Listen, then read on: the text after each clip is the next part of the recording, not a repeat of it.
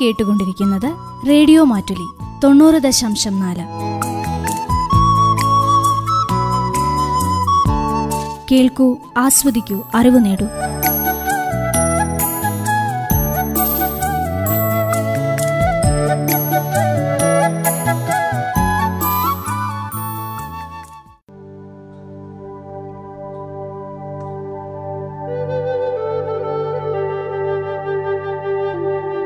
കരുതിയിരിക്കാം പേവിഷം അതിമാരകം. September ഇരുപത്തിയെട്ട് ലോക പേവിഷബാധ ദിനത്തോടനുബന്ധിച്ചുള്ള പ്രത്യേക പരിപാടി.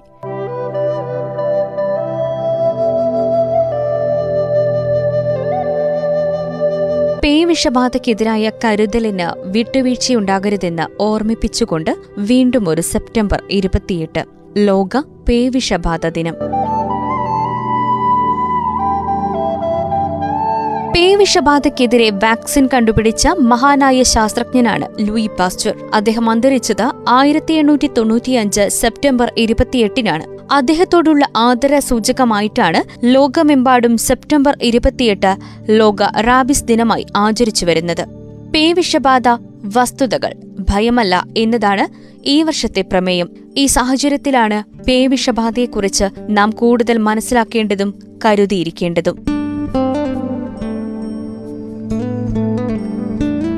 മനുഷ്യരെയും മൃഗങ്ങളെയും ബാധിക്കുന്ന രോഗങ്ങളിൽ ഏറ്റവും മാരകം പേവിഷബാധയാണ്. മൃഗങ്ങളിൽ നിന്നും മനുഷ്യരിലേക്ക് പകരുന്ന ഒരു ജന്തുജന്യ രോഗമാണ് പേവിഷബാധ അഥവാ റാബിസ്. പേവിഷബാധ ഉണ്ടാക്കുന്നത് ഒരു ആർ എൻ എ വൈറസാണ് ലിസ വൈറസ്. ഉഷ്ണരക്തമുള്ള എല്ലാ ജീവജാലങ്ങളെയും പേവിഷം ബാധിക്കും. പ്രകടമായ ലക്ഷണങ്ങൾ കണ്ടുകഴിഞ്ഞാൽ ഒരു വൈദ്യശാസ്ത്രത്തിനും രോഗിയെ രക്ഷിക്കാൻ കഴിയില്ല. നായകളിലും പൂച്ചകളിലും ഈ രോഗം കൂടുതലായി കണ്ടുവരുന്നു. പന്നി കഴുത കുതിര കുറുക്കൻ ചെന്നായ കുരങ്ങൻ അണ്ണാൻ എന്നീ മൃഗങ്ങളെയും പേവിഷം ബാധിക്കാറുണ്ട്. വളർത്തുമൃഗങ്ങളെയും വന്യമൃഗങ്ങളെയും ഒരുപോലെ രോഗം ബാധിക്കും. രോഗം ബാധിച്ച മൃഗങ്ങൾ നക്കുമ്പോഴും മാന്തുമ്പോഴും കടിക്കുമ്പോഴും ഉമിനീരിലുള്ള രോഗാണുക്കൾ മുറിവുകൾ വഴി മൃഗങ്ങളിലൂടെയും മനുഷ്യരിലൂടെയും ശരീരത്തിൽ പ്രവേശിക്കുന്നു. ഈ അണുക്കൾ നാടികളിലൂടെ സഞ്ചരിച്ച് തലച്ചോറിലെത്തി രോഗമുണ്ടാക്കുന്നു. തലച്ചോറിലെത്തുന്ന വൈറസുകൾ അവിടെ പെരുകി ഉമിനീരിലൂടെ വിസർജിക്കപ്പെടുന്നു. നായ പൂച്ച കുറുക്കൻ എന്നിവയിലൂടെയാണ് മനുഷ്യർക്ക് പ്രധാനമായും പേവിഷബാധ ഏൽക്കുന്നത് ഇവയിലൂടെ കന്നുകാലികളിലേക്കും രോഗം പകരാറുണ്ട്. കേരളത്തിൽ തൊണ്ണൂറ്റി അഞ്ച് ശതമാനവും നായകളിലൂടെയാണ് രോഗം പകരുന്നത്. മനുഷ്യരിലും മൃഗങ്ങളിലും പെയ്യുണ്ടാക്കുന്ന രോഗാണുക്കൾ ഒന്നുതന്നെയാണ് ആർ എൻ എ വൈറസ് ആയ ലിസ വൈറസ് ജനസിൽപ്പെട്ട റാബീസ് വൈറസ് ആണ് രോഗമുണ്ടാക്കുന്നത്. ലിസ വൈറസ് നാല് തരമുണ്ട്. Rabies virus Lagos bat virus Mokola virus ദുവൽ H virus എന്നിവയാണ് ആ നാല് തരം. മനുഷ്യ ശരീരത്തിൽ രോഗാണു പ്രവേശിച്ചു കഴിഞ്ഞാൽ രോഗലക്ഷണം നാലാം ദിവസം മുതൽ പ്രകടമായേക്കാം. ചിലപ്പോൾ വർഷങ്ങൾ കഴിഞ്ഞും രോഗലക്ഷണങ്ങൾ പ്രകടമാകാറുണ്ട്. എങ്കിലും മുപ്പത് ദിവസം മുതൽ തൊണ്ണൂറ് ദിവസം വരെയാണ് ശരാശരി. നായകളിൽ ഇത് പത്ത് ദിവസത്തിനും രണ്ടു മാസത്തിനുമിടയിലാകാം കടിക്കുന്ന മൃഗത്തിന്റെ ഉമിനീരിലുള്ള വൈറസിന്റെ അളവ് കടിയേൽക്കുന്ന ശരീരഭാഗം കടിയുടെ രൂക്ഷത എന്നിവയെ ആശ്രയിച്ച് കാലാവധിയിൽ മാറ്റമുണ്ടാകാം. തലച്ചോറിനടുത്തുള്ള ഭാഗത്തെ കടിയാണ് ഏറെ അപകടകരം. അതുകൊണ്ട് തന്നെ തലയിലും മുഖത്തും കഴുത്തിലും കൺപോളകളിലും ചെവികളിലും കടിയേൽക്കുന്നത് കൂടുതൽ അപകടകരമാണ്. പേവിഷബാധയുള്ളവർ വെള്ളം വെളിച്ചം കാറ്റ് എന്നിവയെ ഭയപ്പെടും. വിഭ്രാന്തിയും അസ്വസ്ഥതയും മറ്റു ലക്ഷണങ്ങളാണ്. മനുഷ്യന് വെള്ളത്തോടുള്ള ഈ പേടിയിൽ നിന്നാണ് മനുഷ്യരിലെ പേവിഷബാധയ്ക്ക് ഹൈഡ്രോഫോബിയ എന്ന പേര് വന്നത്.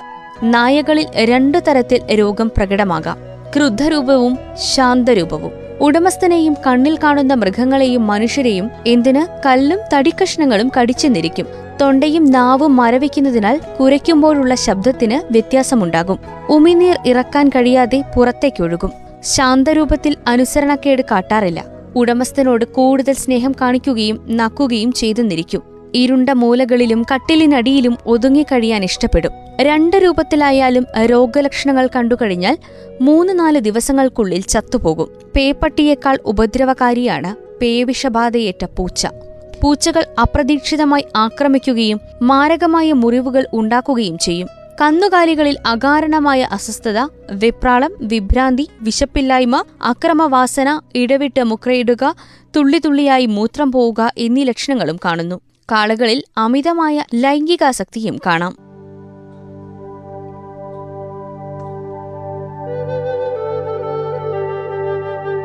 നായകളാണ് രോഗവാഹകരിൽ പ്രധാനികൾ. വവ്വാലുകളാണ് അമേരിക്ക കാനഡ എന്നിവിടങ്ങളിലെ പേവിഷവാഹകരിൽ അധികവും. മുൻകൂട്ടിയുള്ള രോഗനിർണയത്തിന് ഒരു പരിശോധനയും നിലവിലില്ല. പോസ്റ്റ്മോർട്ടം സമയത്ത് തലച്ചോറിലെ ഹൈപ്പോതലാമസിൽ നിന്നും സാമ്പിൾ ശേഖരിച്ച ഫ്ലൂറസെന്റ് ആന്റിബോഡി ടെസ്റ്റ് നടത്തി വൈറസിന്റെ സാന്നിധ്യം നോക്കുകയാണ് ചെയ്യുന്നത്. ഇനി രോഗമുള്ള മൃഗം കടിച്ചാൽ എന്തു ചെയ്യണം എന്ന് നോക്കാം. കടിക്കുകയോ മാന്തുകയോ ചെയ്ത ഭാഗം സോപ്പ് ഉപയോഗിച്ച പച്ചവെള്ളത്തിൽ. ടാപ്പിന് ചുവട്ടില്ലെങ്കിൽ അത്യുത്തമം. പതിനഞ്ച് മുതൽ ഇരുപത് മിനിറ്റ് വരെ നന്നായി കഴുകുക. മുറിവ് പൊതിഞ്ഞുകെട്ടുകയോ തുന്നലിടുകയോ പാടില്ല. എത്രയും വേഗം അടുത്തുള്ള ആരോഗ്യ സ്ഥാപനത്തിൽ ചികിത്സയ്ക്കെത്തുക. മുറിവിന്റെ സ്വഭാവം തലച്ചോറിൽ നിന്നുള്ള മുറിവിന്റെ അകലം എന്നീ കാര്യങ്ങൾ പരിശോധിച്ചാണ് ഡോക്ടർമാർ വാക്സിനേഷന്റെ രീതി നിശ്ചയിക്കുന്നത്. രോഗം സങ്കീർണമാകുന്നത് മുറിവിന്റെ ആഴവും തലച്ചോറിൽ നിന്നുള്ള അകലവും അനുസരിച്ചാണ്. മുറിവിന്റെ സ്വഭാവം കണക്കിലെടുക്കാതെ തന്നെയും കടിയോ മാന്തലോ ഏറ്റ ഉടൻ തന്നെയും മൂന്നാം ദിവസവും ഏഴാം ദിവസവും ഇരുപത്തിയെട്ടാം ദിവസവും തുടർച്ചയായും വാക്സിൻ എടുക്കണം. എല്ലാ സർക്കാർ ആരോഗ്യ കേന്ദ്രങ്ങളിലും ഇതിനുള്ള സൗകര്യം ലഭിക്കും. മുറിവിന്റെ സ്വഭാവമനുസരിച്ച് ഡോക്ടർ നിർദ്ദേശിക്കുന്നത് പ്രകാരം പേവിഷബാധ തടയാനുള്ള ഇമ്മ്യൂണോഗ്ലോബുലിൻ മുറിവിലും മുറിവിന്റെ ചുറ്റുവട്ടത്ത് നൽകുന്ന ഇഞ്ചക്ഷനാണ് ഇത് സ്വീകരിക്കുക.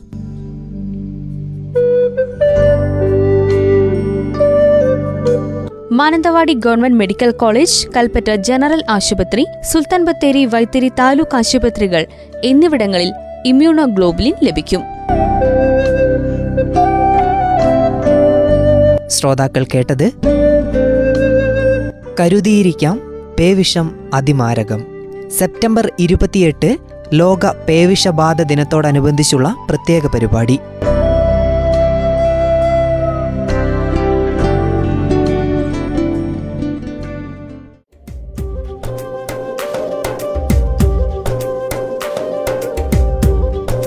റേഡിയോ മാറ്റുലി തൊണ്ണൂറ് ദശാംശം നാല്.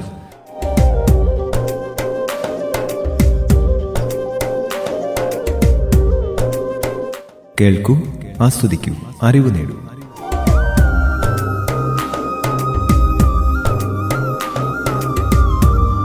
റേഡിയോ മാറ്റുലി മാറ്റത്തിന്റെ ശംഖുലി.